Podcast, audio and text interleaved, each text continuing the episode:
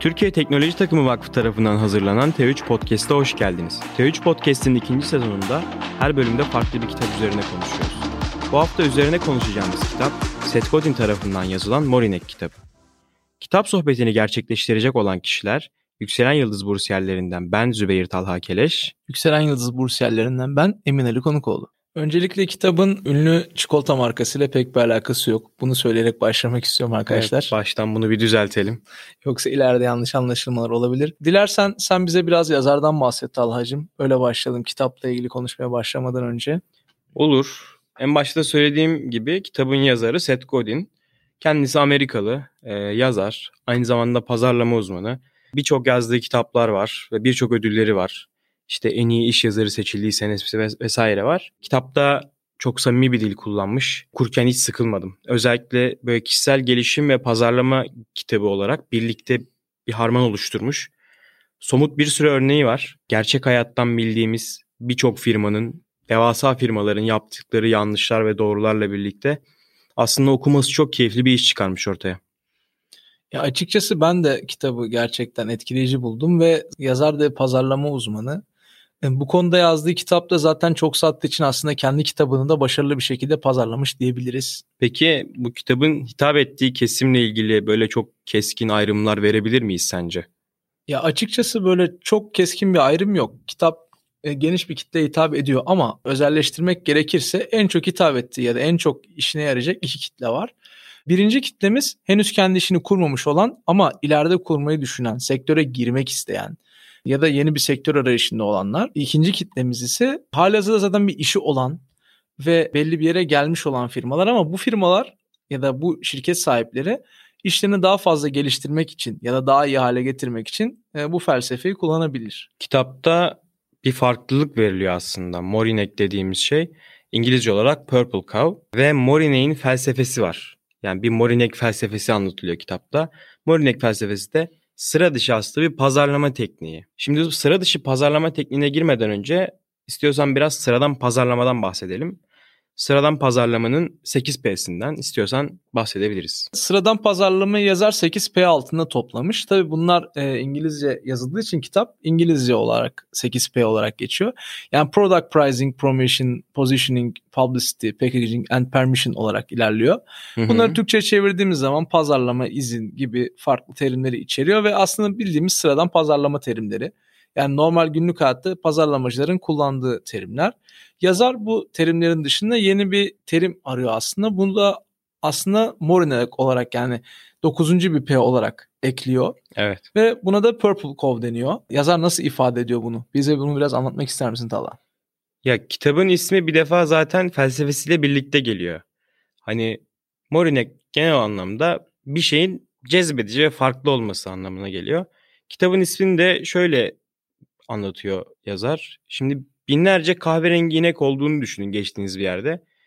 Bu size hiçbir zaman çekici gelmeyecek. Veya şehirdeki bir insan için bir tane normal inek de çekici gelebilir ama her gün inek gören birisi için kahverengi beyaz ineklerin hiçbir anlamı kalmayacak. Ama ne zaman aralarında bir tane mor inek olacak işte o zaman o inek ona çekici gelmeye başlayacak. Yazar da diyor ki benim zaten aradığım da o binlerce inek arasından daha farklı, daha çekici, daha çığlık atanı. Ya aslına bakarsak buradaki Purple Cove bir pazarlama hilesi değil. Aslına bakarsak bu bir felsefe, bir satış felsefesi. Aynı zamanda bunu bir yaşam felsefesine dönüştürebiliriz. Günlük hayatta normalde güzel mouse'lar var. Gerçekten performans olarak ya da diğer özellikler olarak ama RGB olduğu zaman bir ürün diğer insanlara daha çekici geliyor. Aslında bu bir Purple Cove. Neden? Çünkü o ürünü almak için yeni ve çok başka bir sebep bulmuş oluyor. Ve gerçekten onun hoşuna gidiyor. Yani aslında işlevi aynı ama tasarımı farklı. Yalnızca bir renklendirme bile onu diğerlerinden ayırmaya ve daha fazla satın alınmasına sebep oluyor. Evet tam bu şekilde de pazarda kendine yer açmış oluyor. Ekstra olarak bakmak gerekirse de daha estetik şeyler arayan bir oyuncu kitlesine hitap etmiş oluyor. Daha küçük bir pazara hitap ettiği için o pazarda RGB ürünün en dominant satıcısı olabiliyor. Aslında bunu ilk ya yapan bu, satıcı. Bu sadece teknoloji ürünlerinde de değil. Örneğin fırına gittin ekmek alacaksın. Burada bir normal ekmek var bir de işte çiçek ekmek var. Ne bileyim mayalı ekşi mayalı ekmek var. İşte bazı hatta mor ekmekler var. Ya onları bile gördüğünde insan bir merak ediyor neymiş diye almak istiyor. Belki normal ekmeğin 2-3 katı para veriyorsun. Ama sonuçta adam sana satıyor mu onu? Satıyor. Evet ciddi anlamda o şekilde. Ben bile mesela en son zamanlarda bir markete gittim ve sırf merak ettiğim için sarımsaklı şampuan aldım mesela. Gerçekten çok farklı. Hani ihtiyacım var mı? Hayır ama merak edip aldım ve Zaten olay bu. insanlara satmak için böyle gerçekten farklı bir özellik ekleyip onu bir morinek haline getiriyorlar. Yazarın kitapta kullandığı birkaç kavram var. Bunu daha sonrasında da bahsedeceğiz ama şimdi ufak bir detay verelim. Eski, yeni ve sıradan kavramları var. Bunları pazarlama teknikleri ve ürünler için kullanıyor.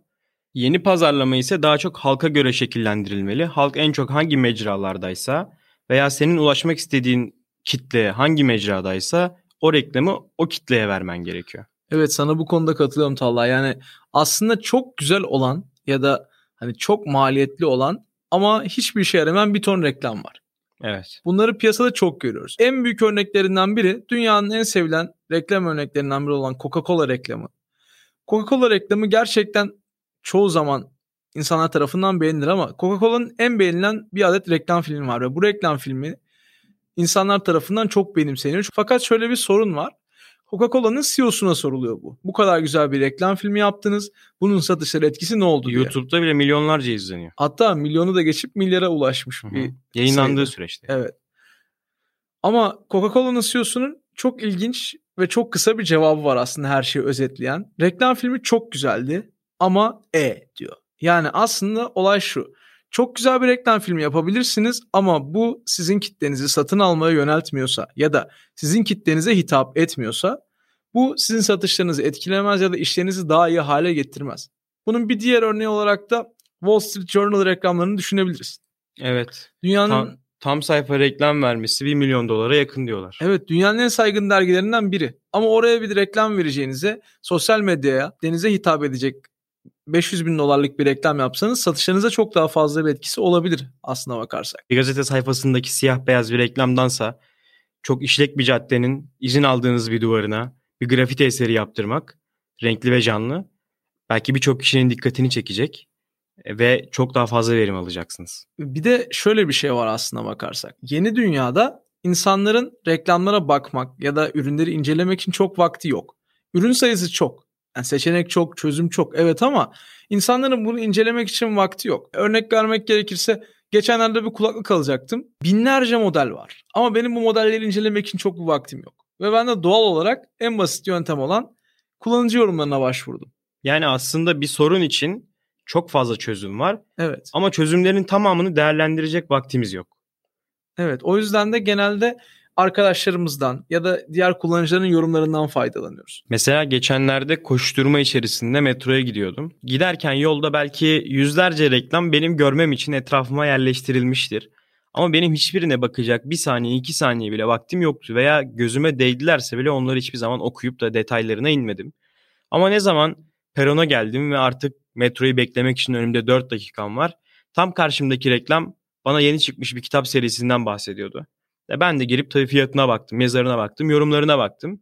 Henüz sipariş etmedim ama elimdeki kitaplar bittiğinde belki sipariş edeceğim. Bu da şunu gösteriyor aslında. Benim uygunluğuma göre reklam vermesi lazım bana reklam verecek kişinin. Aslında bu da daha önce konuştuğumuz 8P'deki permission kısmında bizden izin alınması veya bir şekilde haberdar edilmemiz, reklamı size vereceğiz, uygun musunuz gibisinden satışları arttırıldığını gösteren bir başka detay. Evet ben de sana katılıyorum yani. Mesela karşımıza çıkan banner reklamlar. İşime yarayacak bir şey olsa bile o banner reklam beni rahatsız ettiği için sitede o reklama tıklamayabiliyorum. Çoğu kullanıcı da kendi izinleri alınmadan onlara böyle zorla reklam izletildiği için aslında sisteme değil de bu reklamı veren firmaya kızıp almayabiliyor ürünü. Bu da aslında pazarlamanın 8P'sinden biri. Ama çok temel bir şey. Sadece izinle de satışlar artmayabiliyor. Bunun Ya için yine zaten Purple Cove kullanıyoruz. Seth Godin kitapta insanlar cebinde para olan ve şeker dükkanına girmiş çocuklar gibidirler diyor. Burada aslında demek istediği şu. Size gerçekten istediğiniz bir şey gösterildiğinde o parayı vermekten çekinmiyorsunuz. Yani bütün parayı çarçur edebilirsiniz şeker dükkanındaki çocuk gibi. Ama adamlar size doğru reklam vermiyor. Ben bir bilgisayar arıyorsam bana işte Afrika'dan bambudan yapılmış bir saz reklamı getirirsem ben bunu tabii ki incelemem yani. Hani orada kullanıcının isteğine bağlı bir reklam yapılmalı ve aslında satışa yöneltmeli. Hani örnek vermek gerekirse sen bilgisayar alırken bilgisayarın Yani dış malzemesi elbette ki önemlidir ama senin aradığın şey bir oyun bilgisayarı ise oyunculara özel reklam verilmişse gidip o bilgisayara bakarsın öncelikle. Reklam filminin de aslında tüketiciyi bu ürüne itmesi ve aslında bizim için vazgeçilmez olan o ürünü almamıza sebep olacak olan özelliği öne çıkarması gerekiyor. Benim fikrim bu yönde. Hali hazırda üretim yapan bir firma bir kez Morinek olabildiğinde birinci Morinek'ten kazandığı parayla ikinci Morinek'ini tasarlamaya koyulmalıdır diyor Seth Godin. Bu noktada çok güzel bir örnek var aslında hepimizin bildiği, daha çok hatta anne babalarımızın bildiği bir örnek. Nokia. Nokia cep telefonları yaygınlaştığı zamanlar böyle çok ünlü bir markaydı. Böyle işte yeni modeller, kızaklı modeller, işte yan taraftan bastığında kapağı açılan modeller vesaire. Gerçekten bir Morinek'ti. Hem tasarımlarıyla hem de getirdiği teknolojiyle. Ancak bunu devam ettiremedi. O ilk telefonlarından, ilk pazar patlamasından elde ettiği parayla düzgün arge yeni bir Morinek oluşturamadı. Ve ne oldu? Bugün cep telefonu piyasasında bir telefon alacağımızda araştırdığımız 4-5 marka var ve Nokia onlardan birisi değil. Evet kesinlikle sana katılıyorum. Aslına bakarsak Nokia kendi Morinek'ini yok etmiş oldu. Çünkü Nokia'yı insanların seçme sebebi onun daha teknolojik, daha böyle kaliteli cihazlar üretmesiydi ama teknoloji artık takip etmediği için eskimiş ve hantal cihazlar artık genelde. Ya zaten Nokia. bir Morinek'i başarılı kılan en önemli faktör insanların onu birbirine tavsiye ediyor oluşu.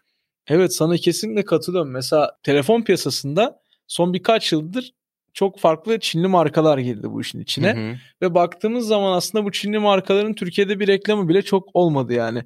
Genelde insanların birbirine tavsiye etmesi sonucu e, bu markalar yayıldı. Evet yazar da zaten bununla ilgili fikir virüs diye bir kavram kullanıyor.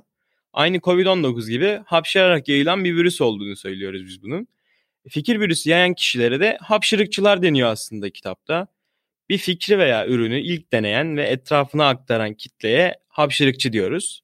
Az önce Emin'in de bahsettiği gibi bu Çinli marka pazarda ilk yerini almaya başladığında Apple ürünlerinin kameraları ile Xiaomi ürünlerinin kameralarını kıyaslayan çok büyük bir hayran kitlesi oluşmuştu.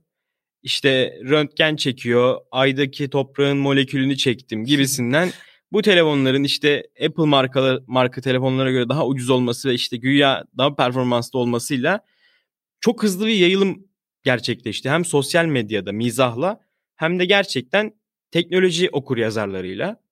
Ve bedava bir PR yaptı aslında. Hiç televizyonda evet. bir kez bile reklamını görmeden hepimiz bir anda Xiaomi telefon sahibi olduk. Evet hatta ilk çıktığı dönemlerde Türkiye'de bir satışı yoktu bunun. İnsanlar yurt dışından getiriyordu ve yurt dışından kendi getirdikleri modelleri övdüklerinden dolayı Türkiye'ye gelmeye başladı. Halihazırda yani ben ciddi manada görmedim. Hani o, o firmanın herhangi bir reklam kampanyasını Türkiye'de. Ama o, o, ama o firma Türkiye'nin en çok telefon satan firmalarından biri şu anda. Peki bu başarılı fikir virüslerin net bir ölçümü var mı? Yani işte şunlar şunlar oluyorsa bu fikir başarılı bir fikirdir ve düzgün yayılıyordur diyebileceğimiz. Yazar aslında kitapta bir e, fikir virüsün başarılı olmasının kriterlerini en güzel ölçeklendiren sistem olan Moore eğrisinden bahsediyor. Eğrisi geçen süre ve toplam bulaş sayısı grafiğidir aslında temelde bakarsak. Aynı XY grafiği gibi düşünebiliriz. Evet bir tepecik var ve bunu dikey olarak dörde bölüyor. Şöyle ilerliyor. İlk kısımda yenilikçiler var. Yani hemen benimseyenler işte bunlar teknoloji influencerları gibi gibi farklı kişiler olabiliyor. Ya da teknolojiye meraklı mesela böyle mağaza önünde yeni ürün çıkacağızdan işte kamp kuran ekip gibi falan. Aynen. Ardından en tepenin sağ ve sol kısım var. Bunlar erken ve geç çoğunluğu oluşturuyor. Tepenin en son kısmında ise geç kalanlar var. Yenilikçiler aslında çok az bir kitle ama aslında bizim için en önemli kitle. Çünkü bunlar bizim yerimize ücretsiz PR yapan bir kitle oluyor. Ve zaten başarılı bir fikir virüs de en başta buradan yayılıyor. Yani bir hastalığın ilk bulaştığı grup gibiler. Çok hoş bir benzetme olmasa da aslında bir virüs gibi yayılır bir fikir. Evet az önce bahsettiğimiz hapşırıkçılar aslında bu yenilikçiler grubunun üyeleri oluyor. Öğrendikleri şeyleri diğer insanlara anlatmayı seven, aktarmayı seven grup aslında bunlar. Mesela yeni bir telefon alır ve gelip sana şeyler, aa benim telefonumun kamerası şu kadar iyi bak hani neler neler yapabiliyor. Ve sen aslında orada bedava bir reklama maruz kalırsın. Hani çok alakasız da olsa bir anda gelir ve der ki işte şöyle hızlı şunları yapabiliyor gibi gibi. Hem ukalalığından dolayıdır hem de böyle paylaşmayı sevdiğinden dolayıdır. O yüzden bunlara hapşırıkçılar ya da ukalalar diyor yazar.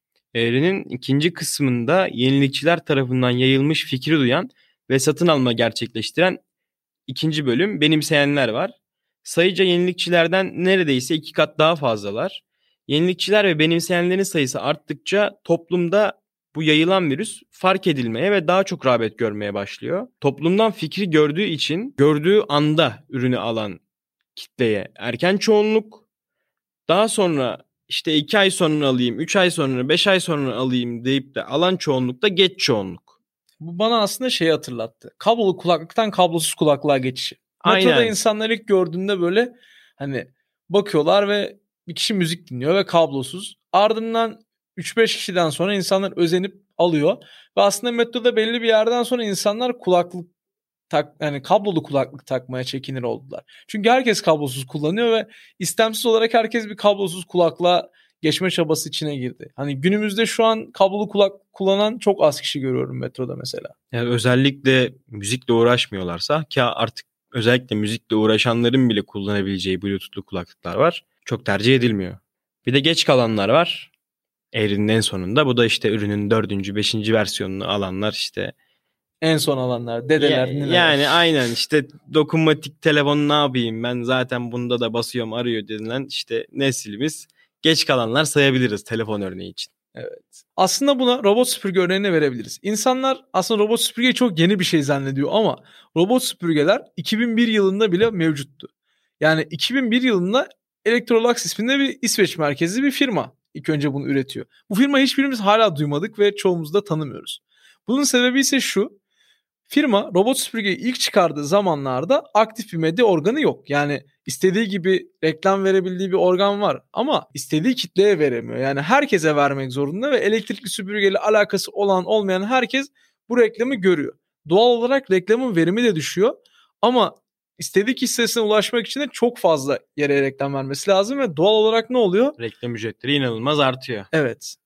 Günümüzde yaygınlaşmasının aslında en büyük sebebi de halihazırda teknolojiyle haşır neşir olan işte genç, orta yaşlı veya işte yaşlı nüfusun sosyal medya mecraları üzerinde çok aktif oluşu. Bu kitlenin büyük çoğunluğu zaten teknolojik ürünlere meraklı kişilerden oluşuyor ve robot süpürgenin de reklamlarının özellikle bu kesime ulaşması gerekiyor. Hepimiz ilk robot süpürge reklamlarını bence kullandığımız sosyal medya mecralarında görmüşüzdür. Evet. Ve zaten hem Türkiye'de hem de dünyada patlaması böyle gerçekleşti. Ben de sana katılıyorum. Bir de şöyle bir şey de var. Yani görmekle kalmıyoruz. Örnek vermek gerekirse merak edip araştırıyoruz ve araştırdığınız zaman sosyal medyada reklam algoritmaları otomatikman o ürünün reklamını karşınıza çıkarıyor. Böylece aslında ben ilgim olan bir şeyin reklamını görüyorum. Hem firmaya hem de bana yararlı oluyor. Çünkü ben o ürünle alakalı bir reklam gördüğüm için fiyatları ya da özellikleri konusunda az çok bilgi sahibi oluyorum. Firma da bana bu reklamı ulaştırdığı için potansiyel müşterisine bir e, aslında bir teklif götürmüş oluyor baktığımız zaman. Evet. Hapşırıkçıları doğru yerde aramak lazım diyebiliriz buna kısaca. Ben de sana o şekilde katılıyorum. E, çünkü alakasız insanlara bu reklam filmini izlettiğimiz zaman belki 100 kişi de 2 kişi alacak ama teknolojiyle alakalı olan insanlara ya da gerçekten böyle robotlara ya da robot süpürgelere ilgili insanlara bu reklamı izletsek belki %50 %60'lık bir başarı sağlanacak. Maliyette bayağı düşmüş olacak bu sayede. Konuşurken şunu fark ettim. Bu robot süpürge olayındaki sorun yani pazarlayamama sorunu eski medya ve yeni medyanın farklılıklarından kaynaklı olan bir şey. Yani yeni medya reklamı doğru kişiye ulaştırıyor ve bunu daha ucuza yapıyor. Çünkü böyle devasa bir kalabalığa seslenmiyorsun. Eski medyada ise bu devasa kalabalığa daha yüksek fiyatlarla reklam yapıyorsun ve verimin de bir o kadar düşük oluyor. Benim sana özellikle danışmak istediğim bir nokta var. Çünkü kitabın o kısımlarında çok dikkatli okumalar yaptığını gördüm. Godin'in böyle bayağı bir tavsiyeleri var. İşte sırayla verdiği. En çok ilgini çekenler nelerdir? Halihazırda fikri olanların geliştirmek için yapabilecekleri şeyler nelerdir sence? Benim en çok hoşuma giden iki tavsiyesi şuydu. İlki de uyacak şekilde ürünü geliştirmek. Bana en çok kar sağlayan ya da benim en geniş müşteri portföyüm olan kitleye göre ürünümü geliştirmek. Yani bu ne olabilir?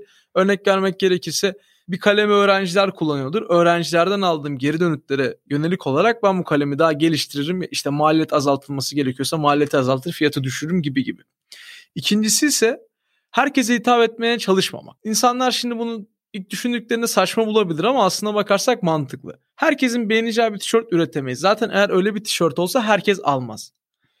Ama belli bir kitleye, belli bir kesime hitap eden bir mal ürettiğiniz zaman o kitle onlara özel üretildiği için bunu alır. Örnek vermek gerekirse sporcular özel bileklik. Mesela bir sporcu özel bileklik üretildiyse sporcuların çoğu bunu almak isteyebilir. Ama herkesin kullandığı bir akıllı bilekliği almak isteyemeyebilir sporcular. Bir ara aynı bu şekilde patlayan denge bileklikleri vardı mesela. Evet evet. Herkes birbirinden görerek almıştı. Hatta bizim mahallemizdeki bakkalda bile denge bilekliği satılıyordu. Böyle İşe yarıyor mu diye deniyorduk. Bandrollü falan orijinalmiş gibi böyle ellerimizi kaldırır dengede durmaya falan çalışırdık.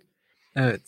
Herkese hitap eden ürünlerin neredeyse tamamı zaten değiştirilemez son hallerine ulaşmak üzereler veya ulaştılar. Yani düşünsene milyarlarca kişiye hitap ediyorsun ve o kadar çok geri dönüt var ki ister istemez aslında bir e, güncelleme doygunluğuna ulaşıyor o ürünün. Artık yeni bir güncelleme yapmak için aslında baştan başa yeni ve farklı bir ürün gel- geliştirmen gerekiyor. Bu noktada spesifik bir kitleye yönelik iş yapan bir Türk girişimimiz var. Martı. Bakıldığı zaman cidden sınırlı bir kitleye hitap ediyordu. Ama ne yaptılar? Çevreci bir ulaşım metoduydu. İşte son kilometre ihtiyacını kapatabilecek. Otobüsten indiğinde evine 15 dakika yürüyeceksen Martı ile 2 dakikaya geçebileceğin bir çözüm ürettiler. Ve sonra bu çözüm gerçekten kullanıldığında görüldü ki başarılı. Ve bunu ucuza yapıyorlar çünkü elektrikli ve çevreci. E, çok fazla rağbet gördü. Zamanında Mart'tan önce Türkiye'de işte elektrikli scooterları yani doğru dürüst kullanan kimseyi görmezdik. Martı ile görmeye başladık. Martı sonrasında da neredeyse her direkte, her sokakta birer elektrikli scooter görmeye başladık ama tabii ki muhtelif markalarla birlikte oldu. Godin'in e, kitapta bahsettiği bir tavsiyesi daha var aslına bakarsak az önce bahsettiklerimden farklı olarak. O da e, büyük fikirler için illa büyük fabrikaları kullanmamıza gerek olmadı. Şöyle düşünelim. Küçük ama çok etkili bir fikrimiz var ve bunu küçükten başlatmamız gerekiyor. Bunu gidip büyük fabrikalara direkt anlattığımız zaman bizimle işbirliği yapmak istemeyebilirler. Çünkü halihazırda çok büyük firmalarla çalışıyorlar. Ama dış kaynağı kullanırsak daha çok küçük atölyelere ya da çok fazla küçük atölyeye bölüştürürsek elimizdeki işi onlarla çalışmamız daha kolay olabilir. Çünkü zaten sadece bizim işimize özel kendilerini odaklarlarsa çok daha iyi işçilik çıkarabilirler ve aynı zamanda da büyük fabrikalarla yaşayacağımız sıkıntıyı yaşamayız diyor yazar. Buna dış kaynak kullanımı olarak, dış Bahsediyor. kaynak kullanımı olarak bundan da bahsediyor. Ya zaten büyük fabrikalarla, büyük firmalarla çalışmak bir defa hiyerarşik süreçler gerektirdiğinden yenilik çok zor oluyor. Ama işte atıyorum 15-20 tane küçük atölye ile bir tişört baskısı işi yapmak istiyorsun. E, her atölyeye işte 2 model, 3 model bize örnek verebilir misiniz dediğinizde 50-60 tane farklı örneğin oluyor ve sen bu 50-60 örnek içerisinden pazar araştırmasıyla veya işte kullanıcı deneyimiyle ne yapabiliyorsun? Gerçekten Morinek oluşturabilecek bir marka ortaya çıkartabiliyorsun. Ve bunu yaparken bir sürü atölyenin de aynı zamanda ihtiyaçlarını karşılamış oluyorsun. Bazen de pazarlama yapan şey hani bu ürünün kendisi olmuyor. Markanın kendisi oluyor. Örnek vermek gerekirse hani bir markaya güvendiğimizden dolayı bir ürün alabiliyoruz. O ürün aslında o markanın çok tecrübeli olduğu bir konu olmasa da o marka çıkardı diye bazen alınabiliyor. Çünkü o markanın çıkardığı diğer ürünler de önceden çok iyiymiş ve bunu da çıkardıysa bu işte de başarılı olmuştur deyip alabiliyor insanlar. Ve bu da aslında pazarlama stratejisine dönüşebiliyor. Ya benim bunda aslında çok güzel bir örneğim var. Bu bahsettiğimiz Çinli telefon Xiaomi, Çinli marka daha doğrusu. Ee, bende onun havlusu var. Şaka yapıyorsun. E, Xiaomi havlu da satıyor. Ve hani sırf merak ettiğim için ve Xiaomi'ye güvendiğim için Xiaomi havlusu aldım ben. Peki ne farkı var yani şarja falan mı takıyorsun? Hiçbir farkı yok. Eskiden böyle düğünlerde verilen hediye havlulardan herhangi bir farkı yok yani. Ama Xiaomi yazıyor üstünde. Kitapta hoşuma giden bir cümle daha var o da şu. Eğer yaptığınız işi %30 daha ucuza yapabilecek bir rakibinizin oluşma ihtimali varsa gidip o rakibe siz dönüşün diyor. Yani aslında anlatmak istediği olay şu. İnsanlara sizin rakibiniz olma fırsatı vermeyin. Daha iyi olabilme fırsatınız varsa ve rakipleriniz size ulaşamıyorsa gidip daha iyi olun. Yani ben en iyi oldum diye doygunluğa ulaşıp bu işi bırakmayın. En başta verdiğimiz örnek gibi Nokia mesela bu şekilde bir özgüven kazandı. Pazarı çok güzel domine etmişti ama kendini güncellemedi zaten en iyi benim diyerek. Ardından da doğal olarak teknolojiye yenik düştü. Evet aslında sınırlar test edilmek için vardır. Şirketi her zaman dönüşüme hazır tutmak lazım. Bir diğer teknik bahsettiği kendi sektörünüz dışında bir Morine'in yöntemini kendi sektörünüzde uygulamaya çalışın. Bu az önce bahsettiğim mesela Martı ile başlayan paylaşımlı cihazlar, paylaşımlı teknoloji çalışmaları bir başka firma tarafından powerbanklere uygulandı. Ve işte artık gidip powerbank'in kilidini QR kodunu okutup açtıktan sonra telefonunu şarj edebileceksin atıyorum. Evet bu güzel bir girişim. Ben de geçenlerde bunu duymuştum.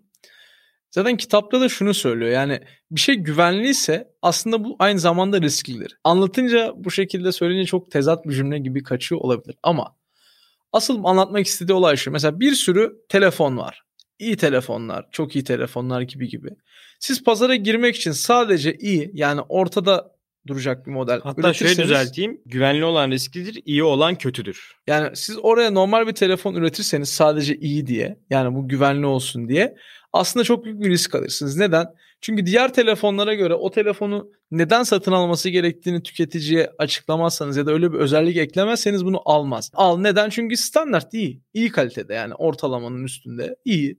Diğer telefonlarla aynı. Ya baktığımız Ama bunu zaman, çıkaran bir özellik olması lazım. Baktığımız zaman zaten etrafımızdaki her şey bir şekilde iyi. Arabana bindin.